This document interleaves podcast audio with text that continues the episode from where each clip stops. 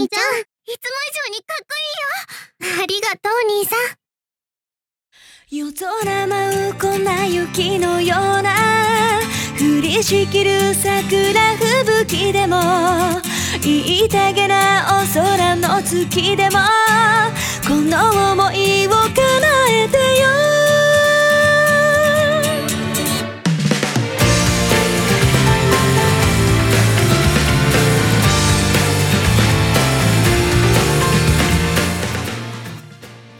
欢迎收听基督 Channel Remake 节目。这次节目准备把我们以前的老的静月的节目从头再来一遍，因为众所周知，最近月姬出了 Remake。作为月厨的我们，我们为什么不能出 Remake 呢？对吧？你是月厨，反正都是月厨，操，反正都是开头那个月，那好像也没什么问题。然后对吧？都是月字开头的，凭什么我们进乐厨就不是月厨？好，月初九宫格这，么一提，我还是八月初呢，也算月初。这么一提，我还是八月初。那四舍五入一下，千岁除也能是月除，千岁除怎么算？因为千岁是月亮啊。好吧，行吧，你的月亮我不行 啊。OK，然后呢，这次众所周知，我们的劲乐的第一期、第二期、第三期节目正式节目都成黑历史了，聊话题聊飞了，所以说我酝酿了一年，然后一直找机会重录。然后呢，我一直觉得时机不成熟。为什么叫不成熟呢？首先，我们当时是在哪里录的呢？我当时是在慕尼黑录的，然后呢是在一个下午录的，然后是喝个咖啡的一个下午录的，然后是和着和谁来着？啊，和谢子一起啊，没错，我在中国，世界是深这。三个呢，对，所以说呢，我们要完美复刻。所以说我当时回国过后呢，就一直没有录，因为呢时机没有成熟。而且呢，时机成熟了。首先呢，也是一个下午的，然后呢，四舍五入我也在欧洲吧，然后呢，我还是一个下午，我依然喝着咖啡。啊，决定了，我觉得时机成熟，我们差不多该录这期节目了。对，现在是国庆，我国庆第一天的深夜就要来陪他录这个东西。哇，时机我们酝酿了一年，这个时机终于成熟了。九月怀胎，我们也差不多四舍五入，我们都快十一月了，也该生出个东西了。所以说，终于把静月静月这期节目录了，标题后标为 remake。然后呢，这期节目和原来那期有区别。原来那期呢，我们是准备面向那种第一次玩的，然后作为一个案例节目，想了想，我觉得静月这个东西，如果说你不聊剧情，你单纯的去聊它本身的作品，能聊的东西相对来说比较有限。所以说这次呢，我们就准备静月这个系列，首先有多少来着？零一二理论和后理论这几这几个二点一、二点二，然后这几个放在一起讲，然后按一个系列的顺序给你们梳理一下镜月整个世界观和一些相关的设定以及背景的访谈。我特地花了重金买了四几本，一二三四四本设定集，还有一本线稿集，来补充我们这期节目的背景设定啊。我们准备详细的给你们来个系列节目，专门去做关于这一些系列设定啊，或者说呃一些故事背景啊，一些相关设定。什么叫能用钱解决问题？不是问题。我当时为了买这两本书，我还被收了两百块钱的税，我总共那本书才两百块钱。没事，我去整几幅挂轴，我也被收了一百块钱的税。哎，我天呐，太坑了！哎，虽然他没有被收还好，他居然没有拆我的书。如果拆我的书，我那个书铁定运不回来。没办法，只要不被扣货就是成功嘛。新冠呃紧张刺激，OK，唉，真的是。然后呢，你发现镜月二并没有什么相关设定，主要还是在镜月一和理论的设定。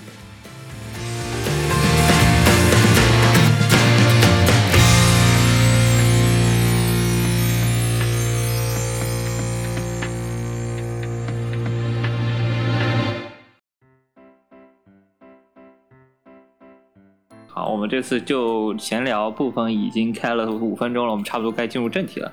然后，要不你来介绍一下静月？呃，上次你开场，我们这次全新的 remake 一下，你来开场。啊！我要怎么介绍这个玩意儿？你不要一开始就丢剧本以外的东西给我啊！嗯，那我来介绍呗。首先，静月的话，东西太大难讲。首先，静月它本身，静月日文怎么读来着？日文怎么读来？你能不能正常一点？来来来，日文日日语 N 一水平，快点！日语 N 一水平，快读一下日文。别造谣。Skinny 有的时候我日文一日哎我都没能撒谎。对，操，嗯，所以我说别造谣 OK，我就记得后面 skinny 有一首我经常会忘，然后我通妹的撒谎我是记得。然后呢，中文翻译《静月少女离》，这是奈舞社的十周年纪念作品。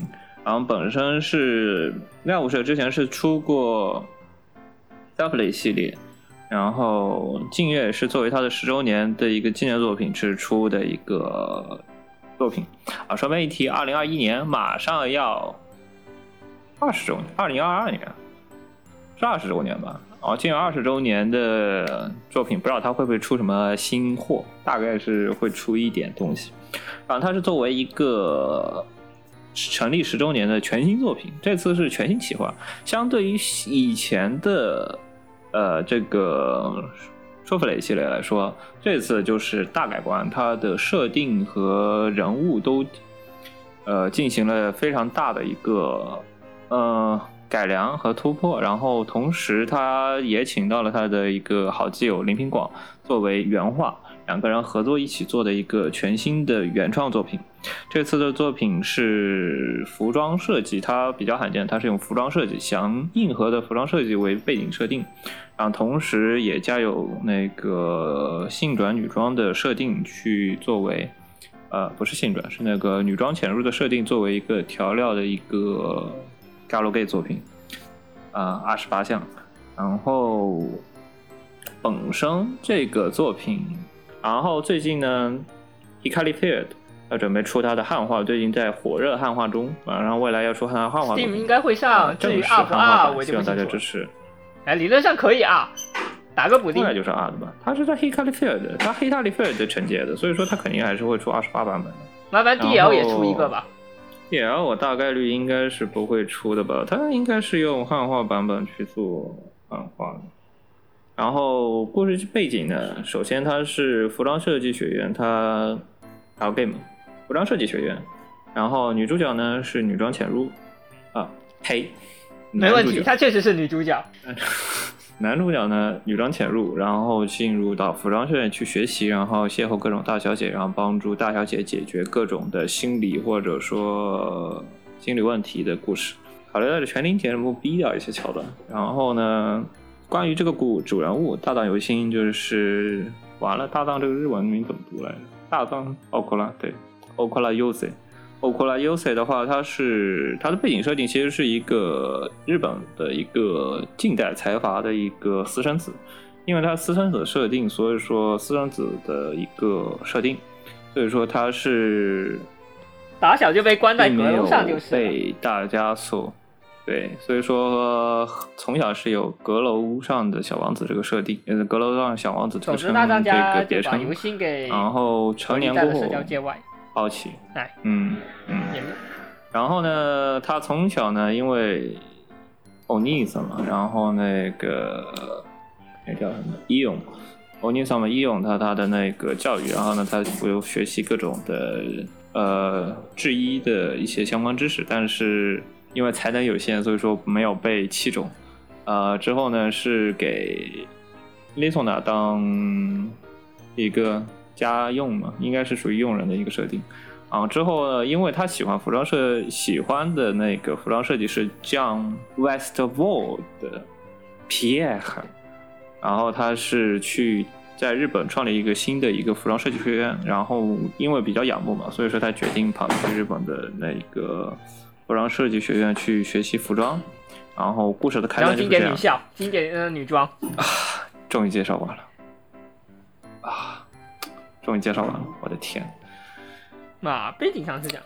当时静月的那个背景设定就已经扯了半天，你你也记得吧？他的那个当时就光把他的那个背景设定，就是那个他的开头是一个剧场的一个开头，然后把他的人物的前半生的经历花了一个很长的篇幅去介绍。他介绍完，我都快怀疑游星到底几岁了，真的。金月一个很生气的问题就是，我还跟我我完全不知道他们这帮人到底几岁。哎，不过在 Gal Game 里面纠结年龄可能真没啥用，他到三十多岁也是外貌常驻，他肯定已经满十八岁了都。所以我一直在呃想这样设计的这个学院应该是大学才对，理论上讲哦。但是 Luna 呢？没有啊，不是他以上人物，以上人物均满十八岁，以上人物均满18 那。确实是啊，我怎么看都觉得这帮人 高中生甚至有初中生感觉的身高，操！啊，虽然 Gal Game 里面纠结三维身高确实啊，没顺便一提，游戏的身高，一米六吧，我记得。呃，露娜身高大概是一米四，哇，优线的身高大概在一米五，然后呃，阿萨希的身高是一米五，然后有露娜身高是一米四四，然后雷索娜身高是一米四六左右，这俩应该就差一个位哎数。，在我嗯，在我以前写文的时候，曾经在这些数据上纠结很久，然后我发现一个问题，就是如果你要把日本的 A C G 带带到现实中的话，你起码要把这些身高再加个十厘米，至少你要再加个十厘米。不至于，你看日本人的身高其实挺矮的，你去看那个实际设定那些爱豆鲁的设定来说，那个身高真的挺矮的。啊，确实，你看一下鲤鱼除，了最近比较火的那个鲤鱼，确实在除了那个鲤鱼也，有可能是中国人平均身高会偏高一点的原因。反正我当时是是初出茅庐写小说的时候，在这一方面真的纠结了好久，因为我始终想不到有一米四几的成年女性。然后呢，她的这个学院的名字叫做菲利亚女子学院，女子设计学院。然后里面的当时建校的第一个科，当时建校其实是服装设计学院，就是以设计服装为主。啊，这是一切故事的开端。然后这就是噩梦的开端了，劲乐系列的噩梦开端。然后首先这是日本学院，我们刚刚看到这是日本的新学院，所以说呢，它肯定有别的学院，比如说巴黎总校。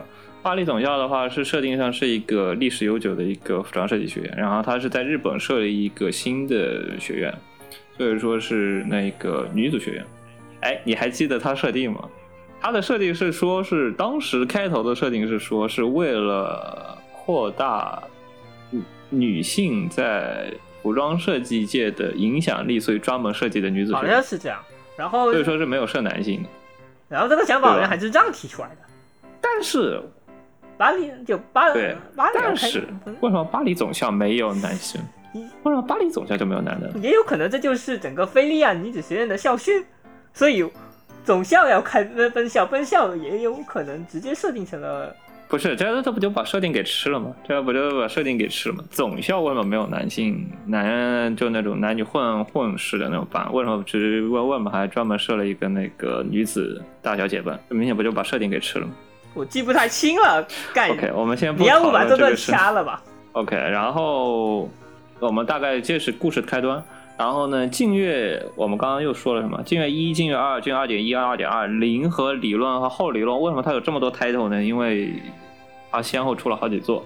首先我们梳理一下，我们刚刚介绍是劲乐一的剧情，劲乐二是什么剧情呢？劲乐二就是女主露娜和男主 Yose，呃，喜结连理，然后生了一个呃一对那个 Imodo 和那个生了一生了一对兄妹，然后这一个一个是叫做 Saika，另外一个是叫做阿托雷，然后这俩决定再次进入服装设计服装学院学习的故事，这是进入二的故我事。是说实话，在他们两个时候，后二点一和二金月二的菲利亚嗯学院已经是一个才艺学院了，就我不止服装，什么钢琴、甜点，各种乱七八糟的东西它全都。更偏向于是艺术艺术学院，对，它更偏向于一个艺术的专科学院。所以实际上也是有男女混校的。那那时候已经是男女混校了，就音乐科这些东西。但是是好像就只有服装还在保留着女校传统还。是那种 Simon Cup 啊，是哦，哦不是这样子的，你你搞忘了，你又搞忘了。G 二是什么设定？G 二是原哦本女校原本的菲利亚的那个镜月二的原本的那个服装设计，它是男女混班，然后哦，我知道结果李小奈那一呢刀是吧？被李李小奈大笔一挥把男的男的、哦 把对男性的那班直接砍掉了，然后他就正确的说只能去是才华想进去，然后呃李小奈一听我不干，然后就把他赶女校了。才华想这，他被他这被丽被丽索娜一看，被丽索娜知道了这个事情，丽索娜不知道这个事情，他就不砍这个班了，好吗？对啊，呃，我想起来了，所以说这金月一的一个故事剧情，这尼玛简直就是公报私仇啊！对吧？然后金月二呢，金月二的话就是他孩子的一群人的故事，都是子辈的，呃，对吧？儿子辈的那一段那一辈人的故事。差不多。然后进入二点一和二点二，为什么叫二点一和二点二呢？因为它是属于二的一个附属 FD fan disc，然后主要是对于它的那个故事线的一个延伸补完，所以说它二点一、二点二。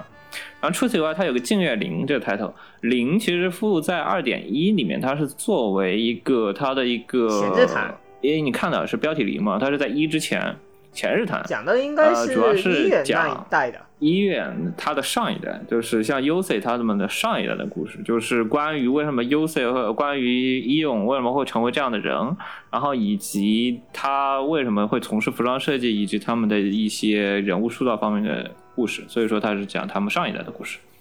然后呢，有一个另外一个标题叫做《少女论及其周边》，跟他们好像八竿子没有关系。其实是这样子的，《少女论及其周边》其实是近月一的一个白兰德的延伸，白差不多你可以算是一个衣服系是呃，对，就是 Bad End 的延伸出来的一条扩分支嘛。如果它是一个世界树的话，Bad End 其实算它一个世界树的其中一个分支嘛。然后呢，少女论及其少女论及其周边是它的那个 Bad End 的那个扩展的完全扩展另外一个分支。然后这个分支呢，主要是讲他的巴黎，就是阿泰黑跑去巴黎上学的故事。然后主要讲的是他巴黎总校说白了，我被分校开了，啊不行，我还想继续学，然然后后跟着理想奈去了总校。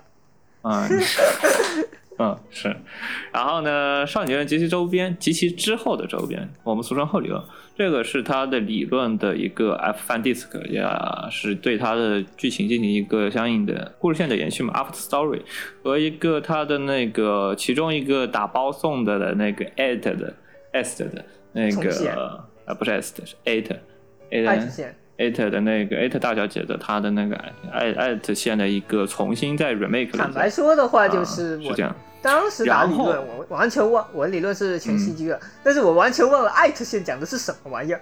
然后看到后理论的时候，他重写了一遍，艾特。嗯，我终于记住了他这条线讲的什么。嗯，就坦白说，理论的艾特线，我一直觉得是，线其实是属于 bad end 线里面其中一条线之一，我觉得。它不是有 bad 当 end 的那个艾特线，它不是有另外一条对，白蛋的吗？它其实是属于 bad end 线的其中一条线者。呃，它有两个 bad end，对啊，呃，有几个？呃，其实还好了艾特线主要还一个是理论明显基本没有名场景，所以基本上记不住。就理论的艾特线是没有什么名场景，理论让我记得做 CG 的，名场景除了讨价还价那一段。然后呢，像进入二点二，它又延伸出了一个它的 bad end。进入二点二，它有一个 bad end，因为二二只有一个 bad end 吧？进入二应该只有一个 bad end。个二然后这个 bad end 呢，它延伸出了一个，对，它只有一个 bad end。那个 bad end 它又延伸出了一个新的一条线，叫阿托里线。哎，说白了就是我们总要在 FD 里面把妹妹我们终于操一遍。呃，是，所以说我当时看到了那个，我觉得当时俊二的时候，他在被发现之前，他有一段那个剧情，然后那一段剧情过后，就导致了我我一看那个就是你太明显了，你这明显要出一个后续剧情了，你这个伏笔埋的不要太明显，那个比当时理论还明显，你知道吗？你当时玩的时候，你难道没有那个想法吗？当时比那个剧我二点，嗯，我进二基本上没就走到嗯 B 道，俊二的掰蛋的当时那条线，我只记得就他的 B 是当时他为什么跑去？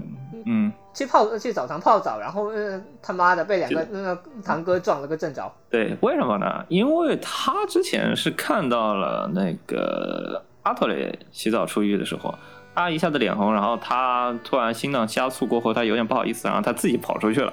然后跑出去以后不知道干什么，所以才去洗澡，是有一个这个剧情铺垫的。你知道这个剧情铺垫实在太过的明显，过后他就明显的就是当时就嗯，肯定是我觉得他肯定是要出一个后续的剧情来补完这个线。懂了。阿特里迟早都要在 FD 里被操一遍的。嗯，是，但是我个人觉得阿托里那条线，我单独起，我单独的做了一个单口专门评价了这条线，确实蛮差的，他的那个故事剧情处理。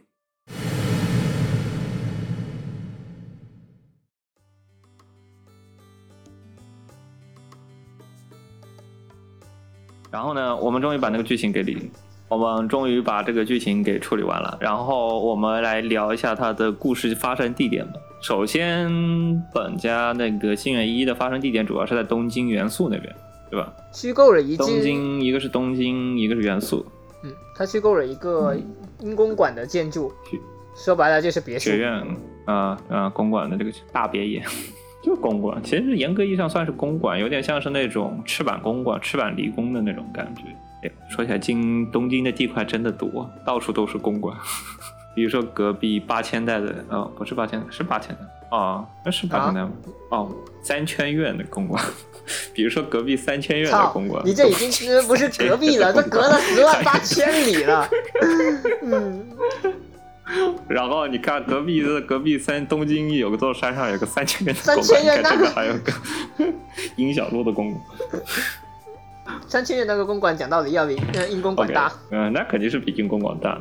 然后呢，英公馆有个它有个英公馆，然后主要是发生在这个地点，然后呢地址在东京。然后之后理论理论发生地点主要是在巴黎，然后呢，金元二地点自然不说了，还是在东京。不过理论啊，金元二是在东京，然后理论的话主要是在巴黎嘛。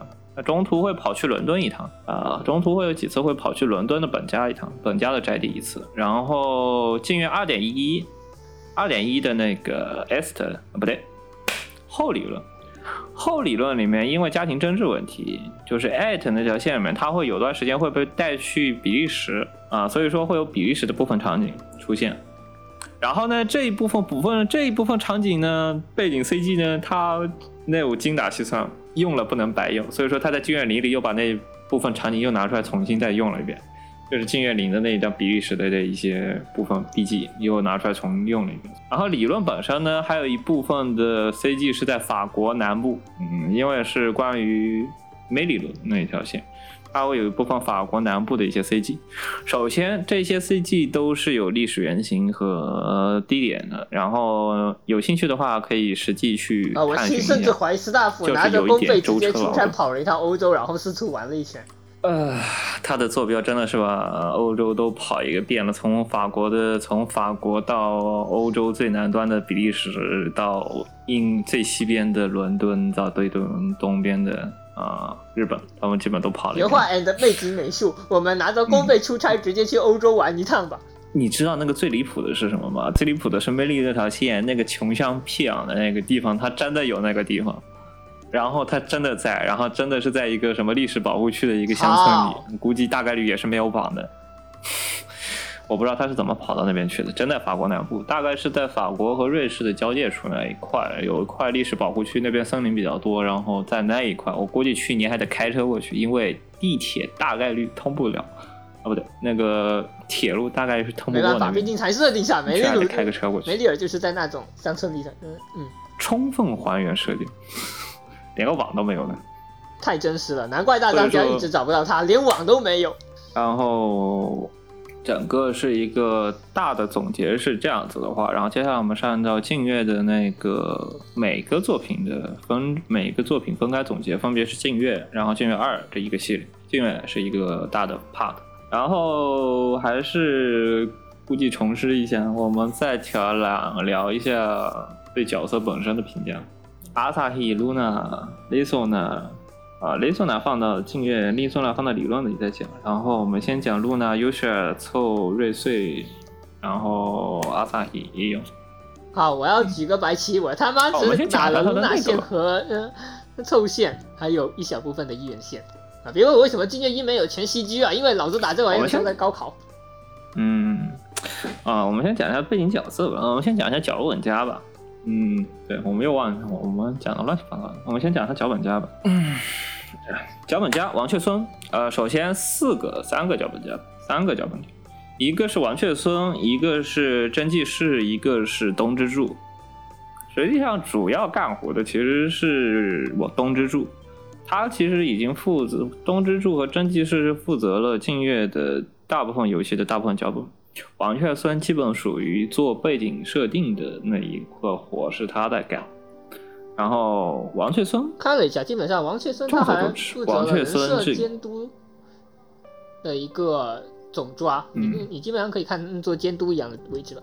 他的更偏向于就是设定啊、背景啊一些大纲性的内容，具体的文本类的处理都是在东之助在写，而且在后续你也看到了，王雀松其实没有参与到理论的一些相关的剧情的写，更多其实是在东之助。虽然说我们王雀松给人的印象非常的深刻，首先他负责了收服雷，然后他也负责了我们没有翅膀这两最著名的应该是我们没有翅膀，因为我们没有翅膀里面里面至今没有汉化，其中一个大量的原因是里面的梗太多了，然后里面的文章也晦涩难懂，年代久远也是一个部分，但是主要还是原因是它的汉化难度特别大，里面有掺杂了更多的非常难译的那种日式的古文，然后文言文他们都在里面，然后甚至被堪比说是伽罗界的《红楼梦》的一个就比喻。就是说一直没有汉化，然后它本身也是大量的捏塌了整个历史人物，都是有相应的捏塌的。你会看到像《镜月》里面每一个标题都是有大量的一些历史人物梗啊、影视作品梗啊。如果说没有汉化组的相应的备注，其实很多人是看不懂。甚至还有少年漫画，我直接人就傻了，怎么还会有这种东西的？然后除此以外，他最近没有在静月。我觉得最近他虽然说是在很多的那个游戏内务社，虽然内务跟内务社长期合作关系嘛，所以说他在内务社的很多作品里都有挂名，但是我觉得他最近呃干活的几率不太多了，呃，更多的是在参与到一些动画，最近接的活主要是动画和手游脚本偏多，比如说我们知道的《家有女友》，PCR。我是回来的，然后最近抓回来修了修《苏菲蕾二》和那个《Princess Princess Princess 成 Princess》的一个剧本。然后呢是东之助，东之助呢本身是在一个专科学校毕业，艺术专科学校毕业，他的隔壁其实是服装设计学校，呃，服装设计专业，所以说呢他有耳濡目染吧，他本身会有相关的一些经验和呃对于这些制衣啊或者说服装历史，他是有相应的了解的。这也是促成他最近想，他想，呃，提出，嗯，他呃，设计这个故事背景的一个其中原因之一。所以说，他对于他也是在镜月他整个文本里有大量的参与，呃，整个角色塑造还有背景人物背景背景啊，他都有大量参与，所以说非常重要的一个人。其中，你像在《比利时》和后续巴黎篇，它的服装设计感相对来说比那个《静月》本片来说更多了，然后讨论的一些东西也是相对来说幅度也更大了，呃，也体现的它的作用在里面，也体现相应的作用的。森林兵就大概就这么多，就写了个瑞穗线。然后基本上大体的还是让东之助和王切森去做的。王切森基本上还是更多是把关性的东西，他会在角色初期设定和那个大概方向上提供一些建议和一些企划，提供一些建议。比如说，原本上他设定上应该是一个呃比较人形刺走炮的设定，因为我记得之前比较有名的角色应该是那个《少女爱上姐姐》里面的那个瑞穗。宫小路瑞穗，宫小路瑞穗，呃，当时他在那个游戏里，其实女装设定来说，他那个就是比较人体走炮，呃，但原本东之助呢也是准备设计一个这样的角色，然后当时是被王雀村一给毙了，一把否定了，就说我不喜欢这样的角色，然后然后王雀村在做，所以说当时设定他去。真的就跑去问了一堆不擅长打女装潜入的人，嗯，他像正常来讲，我们是去找擅长嗯这一方面的人，看他们喜欢什么。然后王雀森他是直接去跑去问了一堆不擅长这一方面的人，就想做一个就算是新手向的，或者对这一方面就是对女装主人公有着软脚虾那印象的人，就是都能够呃心平气和打下去的一个嗯角色类型。所以说，相应来说，呃，UC 在呃男性的整体的设计方方面都会被压得非常的低，更多的是设定的是突出了他女性本身的一个魅力。嗯，对。然后大体上其实是这样子，它的一个脚本，脚本负责是这一个这样的一个脚本。然后，接下来直接谈一下路线吧。我们这次就不用介绍剧情了，我们大概介绍。首先，我们介绍一下各路线的处。卢娜线和游先大概梳理一下吧，给给玩家、给听众稍微那个，你大概梳理一下它的一个各个线的作用吧。首先，一共四个女主角：露娜、尤雪、凑和瑞穗，四个女主角。然后，其中那个露娜线主要处理的其实是属于处理他们家庭的问题，他家里的问题和他心理上的问题为主。呃，因为它是属于一个白毛的设定嘛。然后白毛红瞳，因为是白毛的设定，所以说，对，他就白化病的设定，所以说他在社会上和家庭关系上都处的不是特别好。然后阿萨希这个设定给他的那个色，给他的生活添上一抹色彩，然后让他生活更加丰富，同时也是人能让他直面他原本一直长期没有处理过的家庭关系。啊，这是露娜线的一个主要的呃主要的一个线的故事剧情。然后尤希尔线，尤希尔线其实是这样的，尤希尔的话本身是露娜的一个竞争对手。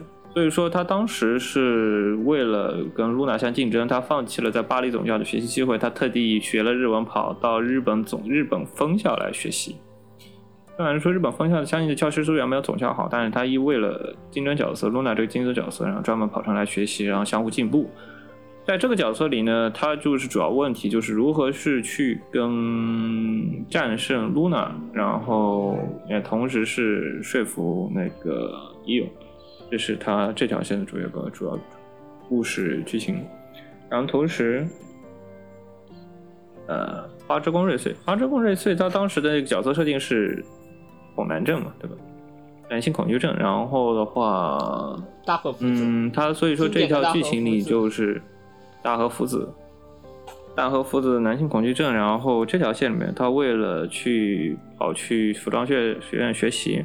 然后同时靠着阿萨希，然后去克服自己男性恐惧症的一个主要脉络。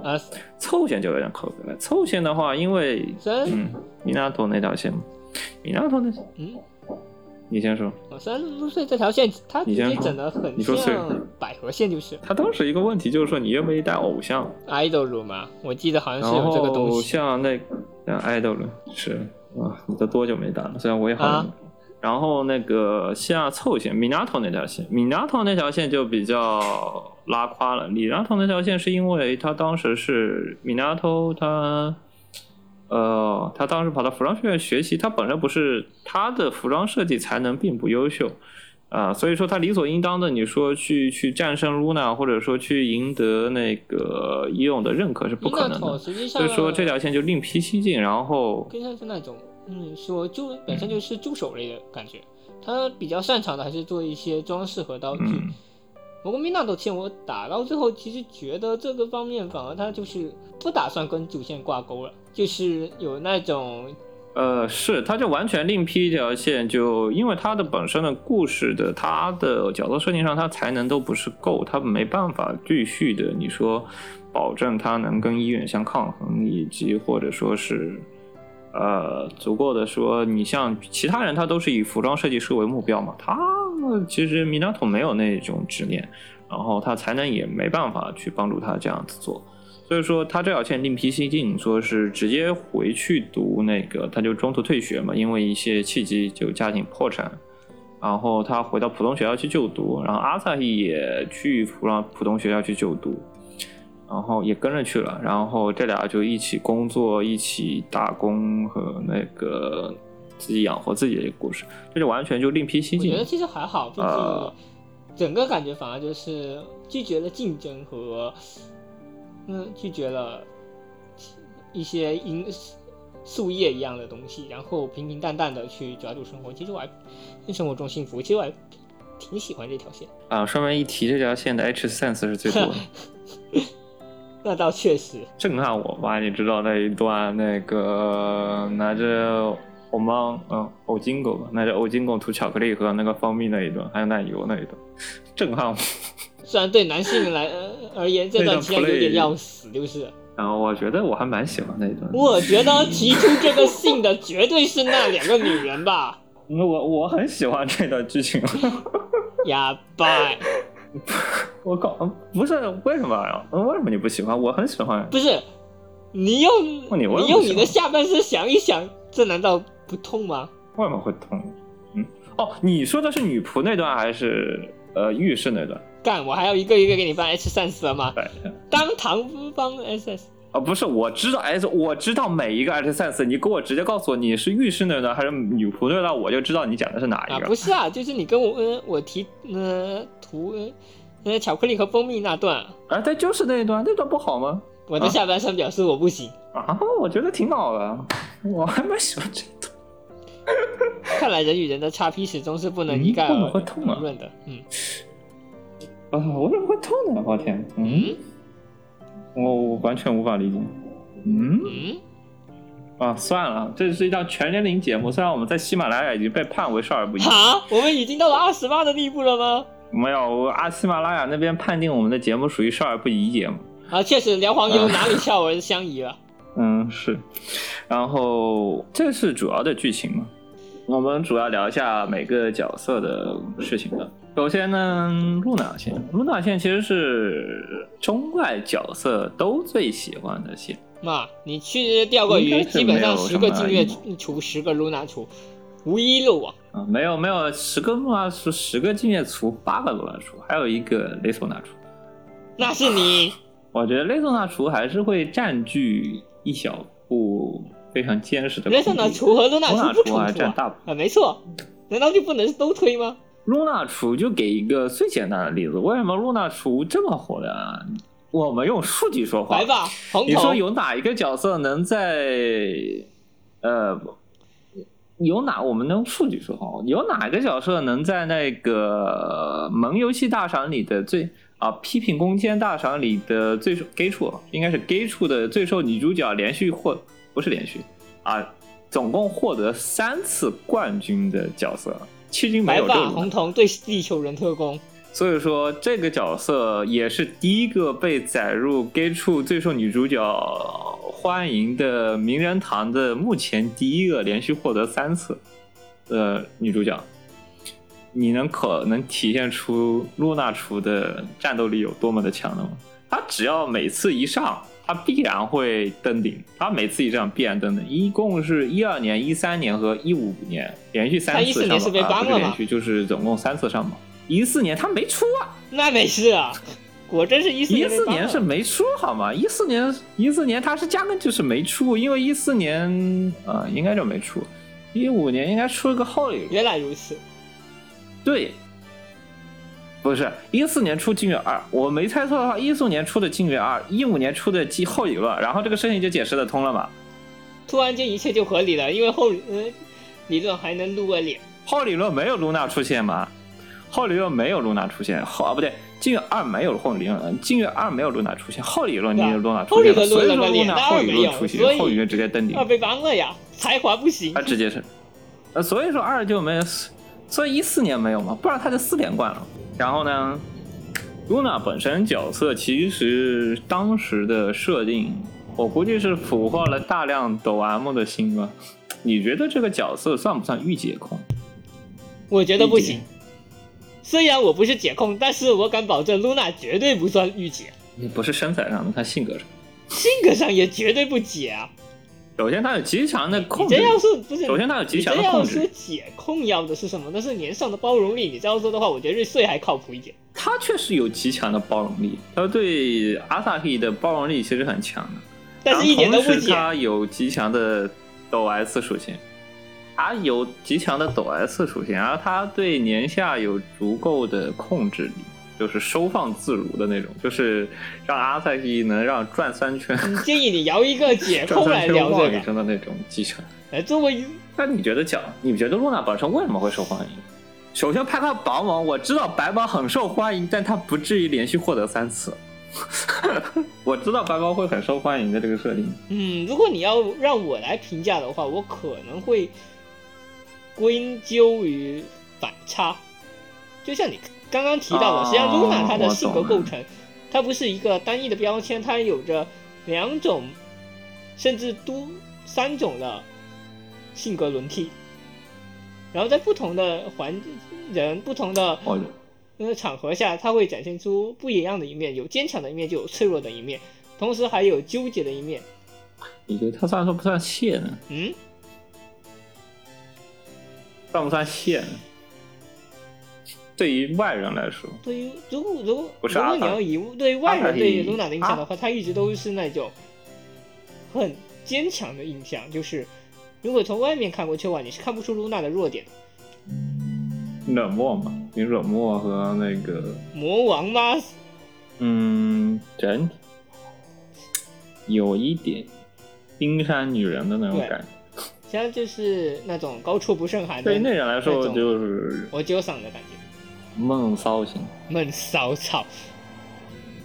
实际上，我觉得嗯他之所以能够得到那么高的人气评价，除了外貌上的，在性格构成上，这种越多元化，而且变化程度越高、反差率越大的角色，就通常很容易受欢迎，因为它并不是一个单纯的标签就能概括的角色。哎，你之前玩过那个吗？那个水晶社的那一个啊，哦，那水晶社的那个白毛，白毛没有啊？啊，那就 pass。我直接聊他露娜本身。晚年我又喝咖啡喝嗨了。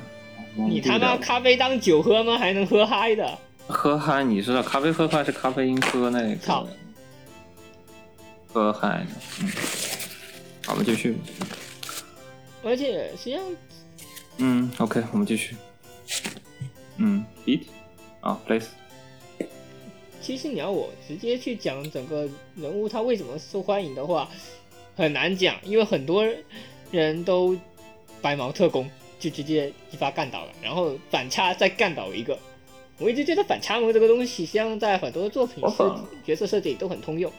嗯，反差是一部分的设定，但我本身我觉得还有一部分 Luna 的抖 S 的属性，我觉得是俘获一些啊欧塔库的一个重要的一个。啊那确实，谁不想当露娜小姐的狗和呢？欧塔库，嗯，差不多 啊。这次我真的无言以对，好像确实是狗啊。Luna 就是它的一个抖 S 属性，能让人吸引人的一个部分的点，因为就那种收放自如嘛，就一根萝卜就是一边大棒一边萝卜的感觉。然后这个感觉把人家的叉 P 拉的抓抓抓住的死死的那种感觉，那种感觉会让露娜很受欢迎。当时的话，像他在访谈里也是说的，他在里面，嗯，他在里面，他整体人设，他当时设计的时候，他是设计吊梢眉，然后呃呃，同时他设计的是他在设计这个女主角的时候，他同时特意特性特意的去保留了一些男性化的特征，然后保证她的一个高冷的属性，或者比较嗯呃怎么说呢？男性化，它是比较强调了他那种，他是说想要设计的一个那种比较有沉思啊、表情的一个少女。然后他是想设计带有一些男性化的感觉，然后这种感觉是被设计的，因为同时我们知道，当然也知道阿萨希他的设计是非常女性化的，然后非常柔性柔情的一个角色，所以说相应他的阿萨希他作为一个呃那个露娜，他作为一个相应的 CP 嘛，他会设计的相对更男性化一些，更 S 向一些，所以说他当时是设计的一个这样的一因为阿萨希个角的设，计本身，它就为了调整平衡，就像之前说到的，为了让嗯，对女装潜入戏感觉到比较苦手的人也能玩得很开心。所以一开始的话，虽然说他是男性，但在塑造上的话，无论是人称也好，还是性格态度也好，都直接往女性方面靠，包括屁股的画法都是往女性方面靠的。而且 对，错错错，然后对，所以整个阿萨提它实际上就是然后让人让人吐槽，这就是换女音说男。所以在这一方面的话，就算露娜没有达到换男音说女的这个地步，但是她性格方面的话，确实就混入很多男性的那种主，应该说主导权或者说支配欲种会很强势，而且再加上露娜她自己的性格经历，打完露娜线你会发现她这种强势的性格是一种用来保护自己这种铠甲，就比起作为武器或者刀刃来讲，作为铠甲给人的印象会更加的心生怜爱。嗯，是 so。然后接下来我们聊哪一个？阿萨希聊过了，Luna 聊过了。那接下来接着游戏吗？反正游戏，你觉得游星的话，阿萨希和游星，我觉得两尤希尔个都，阿萨克和游戏不是接在一起？优秀优势，优希尔，我本身我觉得他是属于犬系角色，然后优希尔的角色相应来说，他会更加的，那首先他是外国人设定嘛，他会加入金毛，然后同时会加入一些口癖的这些设定，蹦蹦傻傻的感觉。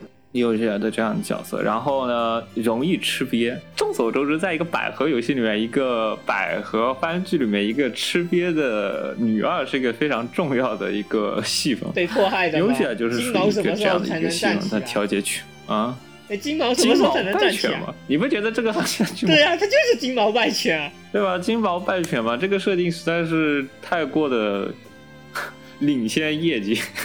二零一二年就已经有一个这样的角色，然后这样的角色他在里面调节气氛作用还是蛮多的，因为他同时兼顾了吃瘪和高傲的一个设定，所以说他的戏剧性很强。简单，不过他实际进入线过后，嗯，尤希尔的话，他整一个结构将有点像少女漫画，就是他这个角色设计印象会尽量的往少女漫画那边靠。然后同时他在进线过后，他的整体角色大小姐的属性就会开始慢慢暴啊，露。说起来，尤希尔的嗯因为阿萨提本身 S 三 s 其实不算毒，个人觉得不算毒，但是他的 S 三 s 都比较的，嗯，暴露了，哎，怎么说呢？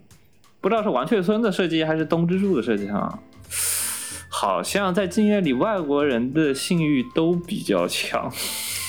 确实，就是呃，排除艾特，艾特首先是一个比较典型的例子。像优些，我印象里他的 H sense 也比较，他的 H sense 不多，但是他的 H sense 里面的一些文本和一些剧情都能体现出他的性欲都相对于日本来说更强一些。所以说他的 H sense 是比较那种，嗯，是我最印象里最深刻的就是优些躺在嗯。躺在阿萨希的腿上抱怨的那个场景，就特别大小姐的那种感觉。然后这种感觉我还蛮喜欢的。如果说大小姐的话，这种感觉很能体现出那种大小姐就平常一天劳累在外面装乖孩子装多了过后，就是想要躺回房间里休息的，感觉。他真的装过乖孩子。吗？我！很喜欢这种感觉，倒也不是装乖，就是那种在外面就是穿正装，然后在外面吃饭啊、礼仪啊，有点累了过后就回家休息，课业繁重过回家休息，回房间里休息，然后她需要男朋友安慰的时候那种感觉，嗯，大概就那种感觉。她她的日常剧情不就是白天被露娜磨在按在地上摩擦，然后晚上回家和阿萨希在沙发上抱怨吗？那确实，躺在阿萨希腿上抱怨，对吧？他的剧情就是这样的嘛，所以说整体的感觉还蛮好不过从。某种意义上讲，他 NTR 了 Luna 的阿萨奇，那么这种程度上他已经不算败犬了。他在阿萨希，他在他自己的线里当然不算霸权了，但是他在露娜线里面，他一直不都是败犬吗？所以这就是是败犬的逆袭啊！结果最惨的还是九理想奈。嗯，理论呢，这就可以放理论里再讲。然后米纳托其实更多的是属于调味剂的作用，米纳托和瑞穗就更多有点像打包送的了。因为瑞穗更多是处理家庭关系，但是它本身的设定，因为女性恐女性恐惧症的男性恐惧症的设定，它的设定稍微有点脸谱化，其实。米娜？头确实是完美的附送的，因为它这个东西，瑞穗，呃，我米纳头就是负对啊，责的，它都都都写了个序章之后，毫不介意地讲大家一头就是负责起写出来的玩意儿。嗯，是，然后对吧？然后瑞穗瑞穗的线其实虽然说它是属于正统线其中一条三条线里面比较搭配相对来说比较均匀的线，但是瑞穗的整体因为性格属性它不强势，瑞穗更多的就像百合，不是那种对百合漫画，呃，对，然后相应的医院在那条线里面的设定也不是特别的矛盾处理，也不是特别的尖锐，所以说它相应的这条线整体剧情过渡得非常的柔和，呃，所以瑞穗它的那个脸谱化会有点严重，它过于的强调了它本身角色的那种女性、男性恐惧症的设定，所以说整的像百合一样。它就是百合。啊啊，对，它就是百合，是的，它就是百合，整的跟百就整的是跟百合一样的设定，呃，导致其实，在角色属因为过于脸谱化嘛，所以说剧情也相对来说比较薄弱，所以说它在评价里并不是特别的高，属于中规中矩。基本上来讲，还是露娜现在一枝独秀的状态，然后大家都是给她做伴娘的。嗯，对，呃，瑞穗优秀尔线和优秀尔线和那个露娜线，尤其在服装设计上面，其实是我觉得还是相对来说比较用心的。优秀尔线它是用它家乡的那个雪绒花去作为一个呃，去作为一个服装的点缀，而且它那个它的最后你也记得，它是专门就是阿萨希，它专门从瑞士。既新鲜的空运过来，新鲜花了大量的钱，直接空运过来新鲜的最新鲜的，呃，最新鲜的雪绒花，然后装饰在她那个裙子上，然后直接装饰完过后立马上台表演，立马上台走秀，就是然后一个以一个最完美的状态去展现她的那个服装，这个剧情我还是蛮喜欢的。然后同时，露娜线的那个露，同时露娜线那个阿萨可以给露娜缝制衣服的场景，我也非常喜欢。呃，这两个剧情我觉得是可以匹敌的。虽然露娜她前期处理的非常好，所以说导致她整体评分肯定是比优秀稍微再高一截的。那优秀呢，最后的那个剧情处理，我个人觉得也是不错的。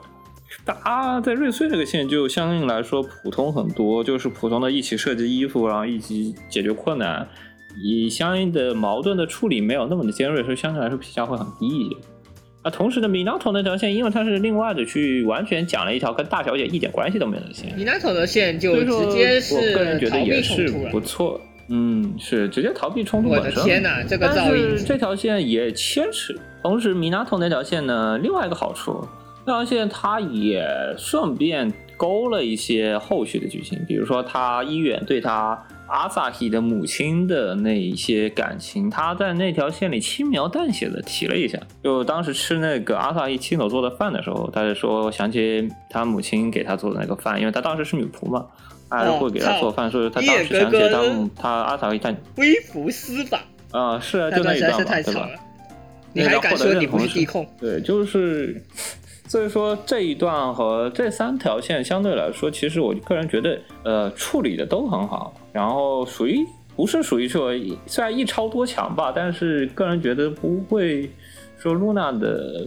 露娜的那个剧情虽然确实很好，但我觉得不至于说你玩完过后就别不用再去玩别的线了。那别的线其实也相对来说还是可以的，处理来说比较的均衡。反正玩一玩肯定是不亏的。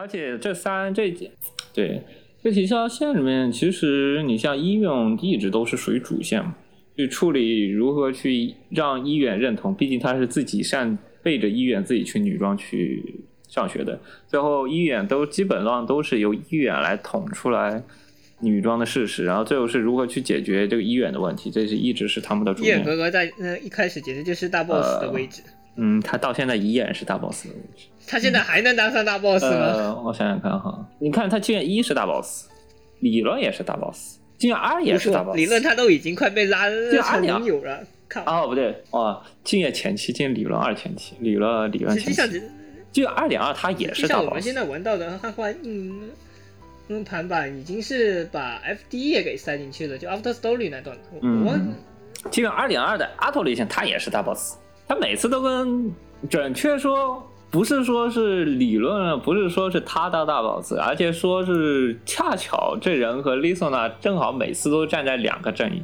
他每次不都站在两个阵营吗？你看《镜月一》里面，他跟 Lisa 呢是站在两个阵营，对吧？这不用质疑的。呃，理论里面这也是他们俩站在然后他们中后两个阵营，结盟了。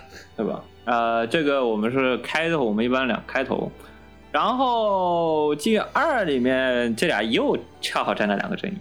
哎，金月二最大的原因难道不是因为货真价实的近亲相奸了吗？操！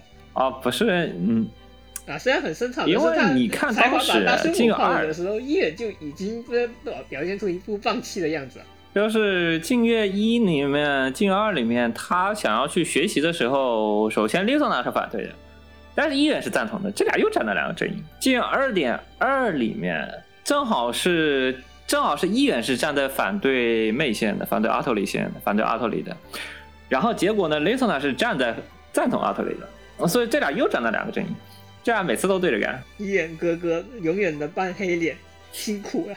倒也不是一直扮，镜二是在扮白脸，只不过林索纳他正好是在幕后扮黑脸。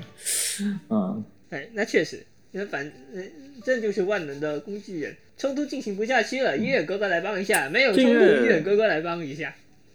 镜月其实抛开角色本身的故事剧情来说，我个人对它的设定还是比较眼前一亮。啊，毕竟太，毕竟硬核虽然。说，嗯，首先这个作为一个全新世界观来说，它的本身的故事剧情虽然它角色很有趣，它的日常剧情也很有趣，但是如果想让人玩上去，我个人觉得一个硬核的设定是一个非常重要的一个基础啊、在这里面。东之柱的作用功不可没。首先，他当时的设定就是，他当时就是在设定企划期，他就想要说我要做一个，呃，那个谢有奎嘛，最近是社长，他是想说，当时的社长不是我想做一个跟以前完全不一样的，当时社长还不是吧？就西有葵。西有葵一直都是一个主要打理这个 Nav 社的主要角色，啊，他当然是企主要企划方之一吧。当时的当时的社长是呃西有葵谁来的？操！这个西有葵，呃，他主要作为企划，西有奎是作为一个企划方和一个总监督一个角色，主要企划和角色啊、剩下更多是属于合作关系嘛。你当时他就是说我想要一个跟以前从来没有过的设阿定，丘里克，你像之前是当时的社社长好像是阿丘里克。啊、是啊，他当时就是当当时剧情设设定初期的时候，呃，西有葵就说了，我想要一个跟以前从来没有做过的一样的一个设定。然后当时想了半天呢，然后我就想一想，我一直都想做，就是巧了，我正好一直都想做一个我当时就是萌生的一个想法，要做跟服装有关的设啊，定。虽然基本上然后这也是他设定初期。真纪是先递上来了一个奇怪的脚本，反正就是当时十周年嘛，总之我们要整一个大的，嗯然后然后就从嗯真纪真纪是递上来的脚本是为开端，决定了就是一个伪娘的主人公，而且西柚葵当时是这么说，就是当时基本上主要是林平广当时做单独负责这个作品，然后正好跟十周年嗯叠到一块了。林平广主要是负责主人师，最初是让林平广单独负责的，然后正好跟十周年叠到一块了。后来后来他就，嗯，西有葵自己也掏着笔芯下场，就作为一个 omake，、然后，然后的话，其实是东之柱，我们也说了，它本身是属于 B 专科学校，所以说它整体的故事背景啊，它在你旁边耳濡目染，所以说它大量的故事的背景啊、设定啊，其实是说相对来说做背景考据已经相对来说比较轻松了，因为他自己就在学校学习，他就引用他当时在呃大学的时候里面专科学校里面学习的一些经历。啊，去做的故事的设定，然后大量的一些上课的内容啊，上课的形式啊，它都是以此作为考据去完善的。然后同时，这个剧情里面也会掺杂了很多的一些设定，这个是主要还是归功于王雀松的功劳。王雀松做了大量的背景设定然后，还塞了一堆的西塔比如。说里面的那 其他对他，呃，比如说那个角色设定嘛，主角色都是以银行或者说大型的百货商场的名字命名，这是王雀森的一个功劳。王雀森他他在访谈里其实是这样说：我以前呢是之前跟接了一个活，是主要大量用了汽车的名，去那个火车的名字去命名，电车，命名角色名字的。所以说这次呢，我想换个电车，对电车名字去命名。然后这次呢，我想换个风格，所以说呢，这次呢，我用银行的名字去命名。比如说大藏省，大藏省其实相当于我们的现在是改名金蝉省，大藏省是我们相当于我们的财政部吧，主要管那个财政政府的财政支出和一些拨款都是由它的，所以说它其实是相当于所有银行的头。然后之后的像雷索纳银行、阿萨希银行，或者说那种洛纳银行，这些都是日本的一些比较有名的银行，大的银行。然后其实他们一些理所他们的那些背景的人物背景的故事剧情也是跟他的理所纳银这银行的一些成立的特性都相关的。比如说像阿特里，或者说像那种像阿特里是百货商场嘛，像那个 Yusha Yusha 它也是取自一个银行，不过它的那个银行是外国银行、外资银行。嗯，比如说这些设定都是有相应的设定的，不是随便取的。然后除此以外呢，像服装设计里面，其实服装设计的话，林品广在设定里是这样子说的，因为我当时有一个疑问，当时玩开始我玩镜月一的时候，首先我当时在玩镜月一的时候，我当时没有那个感觉，就是因为我当时没有接触服装设计，呃，服装准确说是高定服装，我当时是没有接触的，我对服装一概不知。哦，完了过后，我开始去看一些现代的服装设计的展，阅历也相应的增加一些。然后你能感，如果你但凡看了一下最近期的展，你再看他的这些服装设计，就是作为作品的那些展出的服装设计，你会发现这些服装设计有一点卡通或者有点二次元，过于的二次元化，就跟那种真正的高定或者说毕业设计展的这些服装设计立意或者说是新鲜程度来说是有一定差距的。啊，我当时玩，后来就是我慢慢玩到中后期，我才意识到这个问题。啊，我在想，为什么林品广当时不设计一个更具有艺术性的，而不是一个他不尝试设计艺术性，而是设计这么二次元的。他当时是这样说的，因为他当时说是他最后不采用一个相对来说比较 fashion 的设计，呃，比较现近的那种比较前卫的设计，是因为他担心这种前卫的设计不是非常受那种宅男的口味喜好。白了，哪种真正硬他核的当时设计的话，一般人都吃不太下。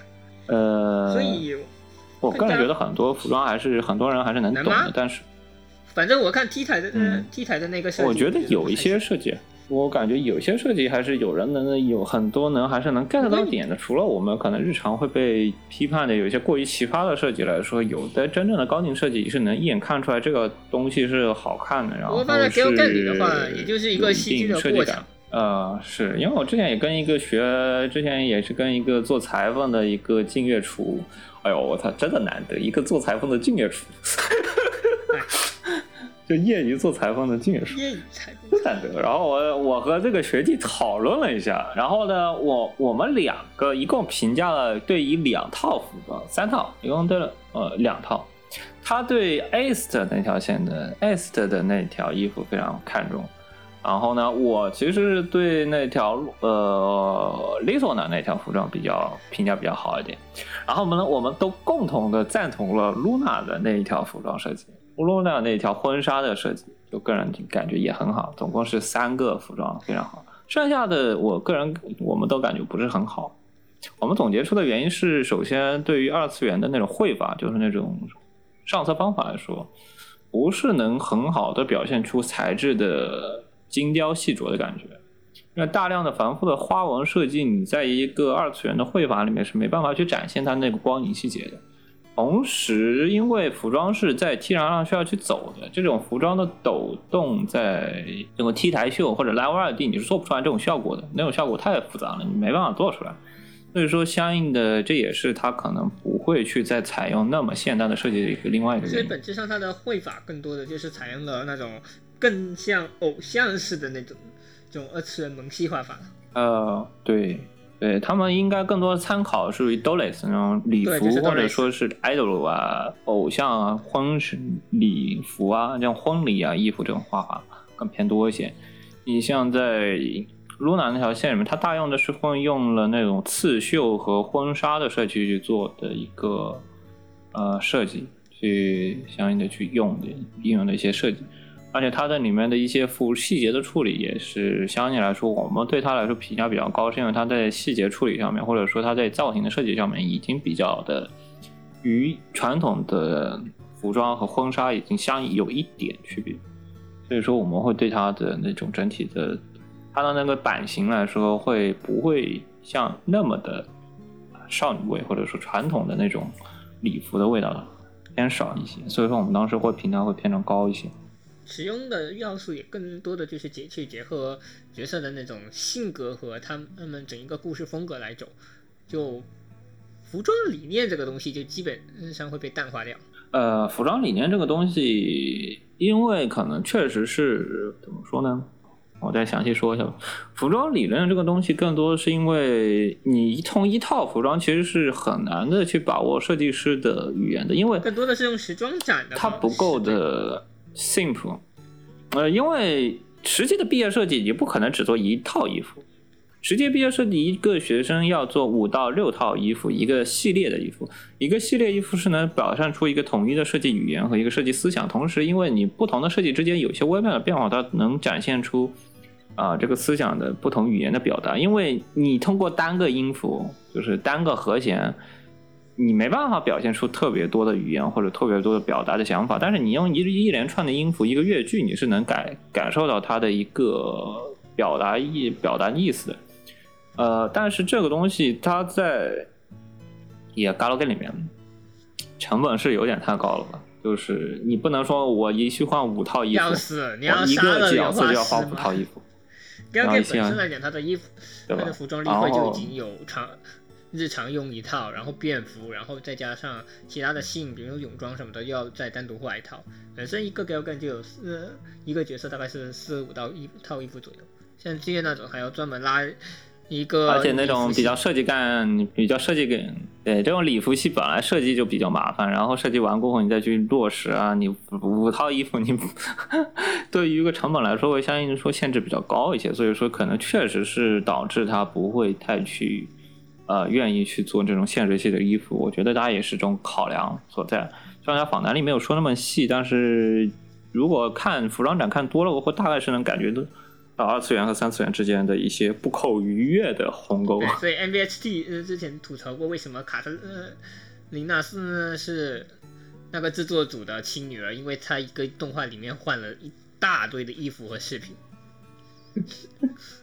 就算只是轻微的拆分，这也是很要命。然后你觉得剧本？我是说论对电台剧本的设计。聊了半天，马上就没得讲了，是吗？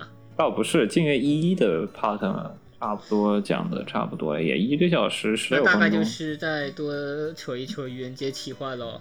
嗯，这企划还有什么要讲的吗？我觉得个人来说，我对静月一的评价其实是到这了，因为本身静，我觉得静月的一其实是一个序章，因为它本身起了一个非常好的头，它引用了大量的设定，而且这些设定是有很好的下升的空间的，下探空间的。然后《镜月二》呃，不是它的很好的下探空间。它本身，因为它首先它塑造了一个它的世界观和人物关系就已经做，它就塑造了一个，他塑造一个非常大的一个大当家，然后他就把这个大当家千马二血的就没了，他就挑了俩人，一个是伊远，一个是 Uzi，好，剩下的人物跟他没有过一点关系了，就此没了。这个大当家就引用一个开头，好就没有了，然后剩下就是就又又开了一个一。鹰角陆家这一个大的设定，然后再来一个艺术设计这一个大的设定。你本身下探的空间是有很多的，然后但是它都没有深挖。其实，在《金人一》的本片里没有深挖，它更多是专注于他们两个角色的感情戏上面。嗯，呃，对吧？露娜和阿萨希，他们两个角色感情戏上面，他能深挖的其实相对来说没有那么多。这给他之后出的一系列戏作，其实是埋了一个很好的影子。作为一个很好的影子，那本身一个故事嘛，其实写的相当的好，而且当时是引有很多臃肿，他给他是做之后他做续作也是有很多人愿意去买的。其实是他这个开了一个很好的头，这个世界观，然后之后就开始做理论和镜月二的一个开头。所以说我对于镜月的开头就是首先对于萌新非常友好，因为无论是哪个人。我会特别讨厌露娜和阿萨提这两个角色，百合图或者说日常女装图啊，他们整个艺术啊、设定啊、画风啊或者剧本啊都。有很好的质量，以至于萌新对于萌新来说，每个都在几个月，每个都在那个中偏好的那种良良这个线上，所以说就是开个很好头，然后所有能让萌新很好的玩下去，所以说我对他的评价会相对来说很高一些。但是他的剧情的深挖程度还是要靠他的后续几个作品来帮他去完善和完整。私に意地悪してくるのね星空見て。真面目にね。ああドキドキして。バカみたい。シャイニーキラキラと。星たちも見て。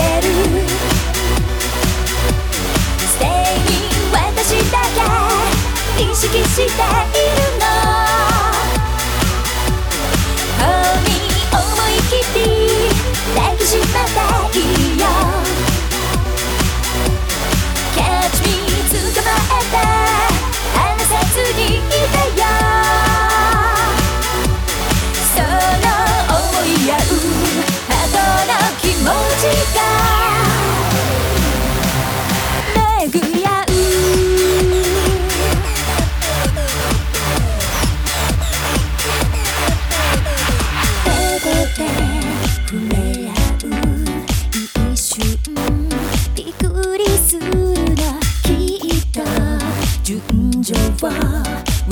しな。この気持ち。瞳たちで。期待する。